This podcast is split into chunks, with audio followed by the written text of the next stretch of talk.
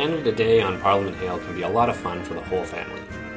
There is live music, fireworks, and plenty of speeches from our leaders about the greatness of our country and our history. It is a chance to celebrate and commemorate. It's a chance to be Canadian.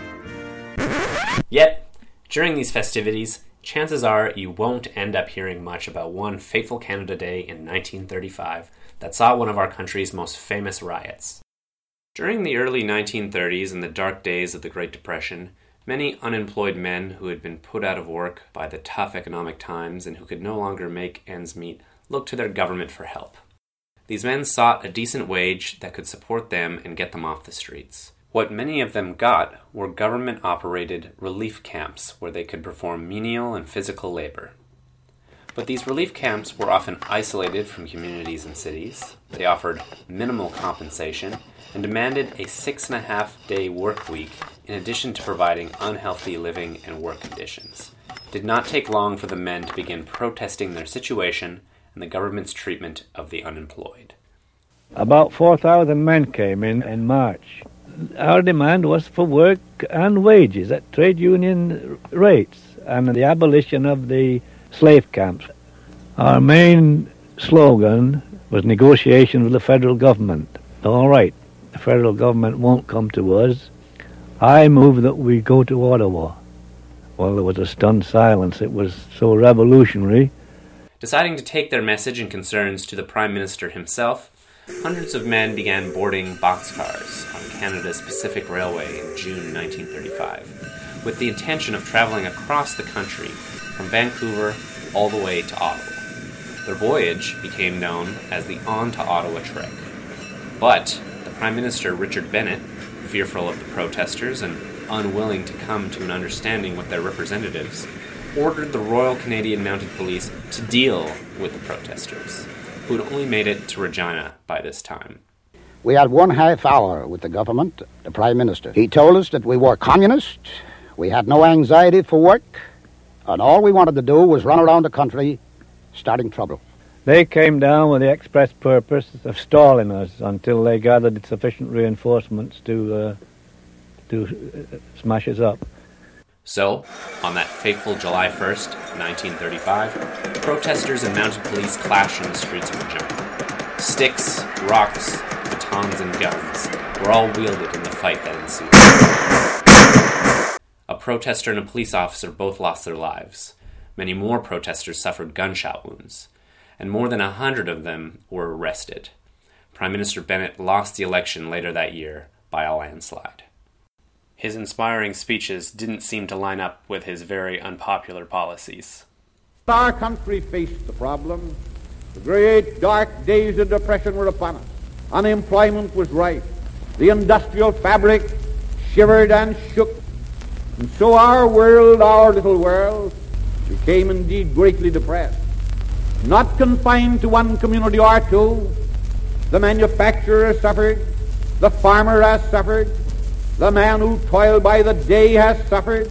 In every branch of human activity, in every avenue of effort, men and women have suffered. They have suffered as they have never suffered before. That is a problem for the Canadian people that the Canadian people met by regarding it as a national calamity and making contributions from every province of this dominion, of clothes, of vegetables, of everything that would make life possible. That was the achievement of those who realized that life was indeed a trust, that all men are our brothers, and that we do not live unto ourselves alone. On the hill old Bennett stands, smiling big and shaking hands, heading Parliament in session, writing out another check. Way out west, the worker fights, gonna stand up for his rights. Sick and tired of this depression, starting on the Ottawa Trek. Although these men did not succeed in obtaining what they had protested for from the Prime Minister, Bennett's historic loss in the face of their opposition and a flagging economy made sure that his successor would do more to recognize the rights of workers. Despite being unpopular at times, as well as targets of businesses and governments alike, various unions and activists in the labor movement have managed to come out of their struggles successful. From 1935 onward, they were able to win such things as employment insurance, the right to refuse unsafe work and to be compensated for injuries sustained on the job, and maternity leave. And, as historians have explained, they were able to do this through various methods, like labor negotiations, judicial activism, strikes, acts of civil disobedience, and, of course, public political demonstrations. More recently, within the last 30 years, unions like the Public Service Alliance of Canada have been fighting the government over the recent attempts to degrade and remove some of their earlier achievements and rights. The Public Service Alliance represents many of those who work directly for the government, and a good portion of them live here in Ottawa and the surrounding areas. This makes the city home to plenty of union and labor activists, many of whom are willing to take their concerns directly to the government on its own front yard, Parliament Hill. Of these activists, I have had the opportunity to interview 3 individuals, each with their own story. They come from eclectic backgrounds, but in spite of their different life journeys, they have rallied together around a common cause and continue to work together to this day. Here they are. I'm Barb Stewart and currently retired, or so they tell me. Previously, in my former life, I was a federal government employee with the Canada Revenue Agency. And I was a local president with the Union of Taxation Employees here at the Ottawa Tax Services Office. And I was a local president for 21 years. Was active with the Public Service Alliance of Canada as well in, union things regionally, nationally. So that's been my fun. My name's Arthur Karkner, and I'm retired. And I was born in a small town near Winchester. I'm an early school leaver. I've never graduated from anything, but I've never stopped studying, and that's pretty much my philosophy. I was raised a Baptist, and my dad had many expressions, one of which was giving people shit in boxcar letters. So whenever you're trying to make a point to people, the idea that you would put it on a placard and walk up and down the street with it, a lot of people just never, ever would do that. And it didn't bother me to do that. In fact, I felt very satisfied to do that. The area I grew up in was very repressive and religious and conservative. So conservative that it makes my teeth hurt when I go there. I would define myself in opposition to that. When I was 13, I was sitting in the basement of a Baptist church in a small town while racists in the U.S. South were firebombing Baptist churches. And I thought, holy shit, there is something afoot. There are forces in this world that are deeply destructive. So Arthur's motivation to demonstrate is fed by the idea that if you have certain values, you need to declare them and make a public and effective expression of those values. In his hundreds of protests on the Hill, he's been involved with such demonstrations as Idle No More and protests against the Israeli bombing of Lebanon. He concluded, my interest in doing that type of activism is I don't consider politics to be a spectator sport, but it is a spectacle. For example, demonstrations against Canada's participation in the Iraq War were instrumental in Canada not becoming directly involved in the Iraq War. And finally, last but not least, my name is Bob Hatfield. I was born in England in 1948. I came to Canada in 1969. I thought I was staying for a year, but I'm still here. I spent most of my working life working in union education, more than 30 years. I'm retired now.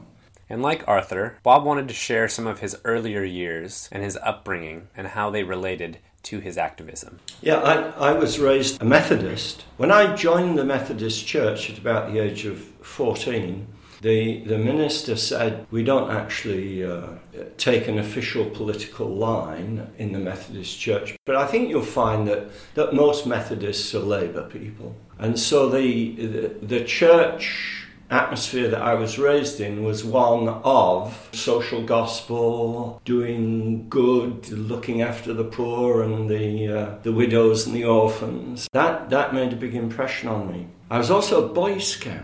One thing that stuck with me that Baden-Powell said, he said, try to leave the world a better place than you found it. And that always struck me. So those were very early formative kind of influences. When I grew older and realized that I had to figure out what I was going to do with my life, it made sense to me to work in unions because that was a way to help people to help themselves and to make the world a better place and fight for justice and equality and And part of that work involves activism. So there was my work that I did as a union educator, but I was involved with the NDP and I would attend demonstrations on my own time and stuff like that. These three individuals represent just a tiny grouping of the many different workers' rights advocates in Canada today and in the history of the labor movement. But, as I quickly found out, and as you will learn throughout the rest of the episodes in this chapter, Barb, Arthur, and Bob have some truly exceptional experiences, insightful perspectives, and some fascinating tales to tell. While Barb originally became involved with her union's activities through a curiosity in what her union dues were being spent on, Bob and Arthur came from childhood upbringings that led them down a path to activism. All three of them came of age after the Second World War during a period, especially in the 1960s and 70s, when public protest and youth activism became an even greater part of the political process throughout democratic countries. In addition to workers' rights, other issues came to the forefront of public discourse due to the efforts of various activists and their large-scale political demonstrations. These included the Vietnam War, environmentalism, civil rights, feminism, and Quebecois sovereignty, to name a handful. And throughout their lives, Barb, Arthur, and Bob never seemed to have limited themselves to fighting for just one cause.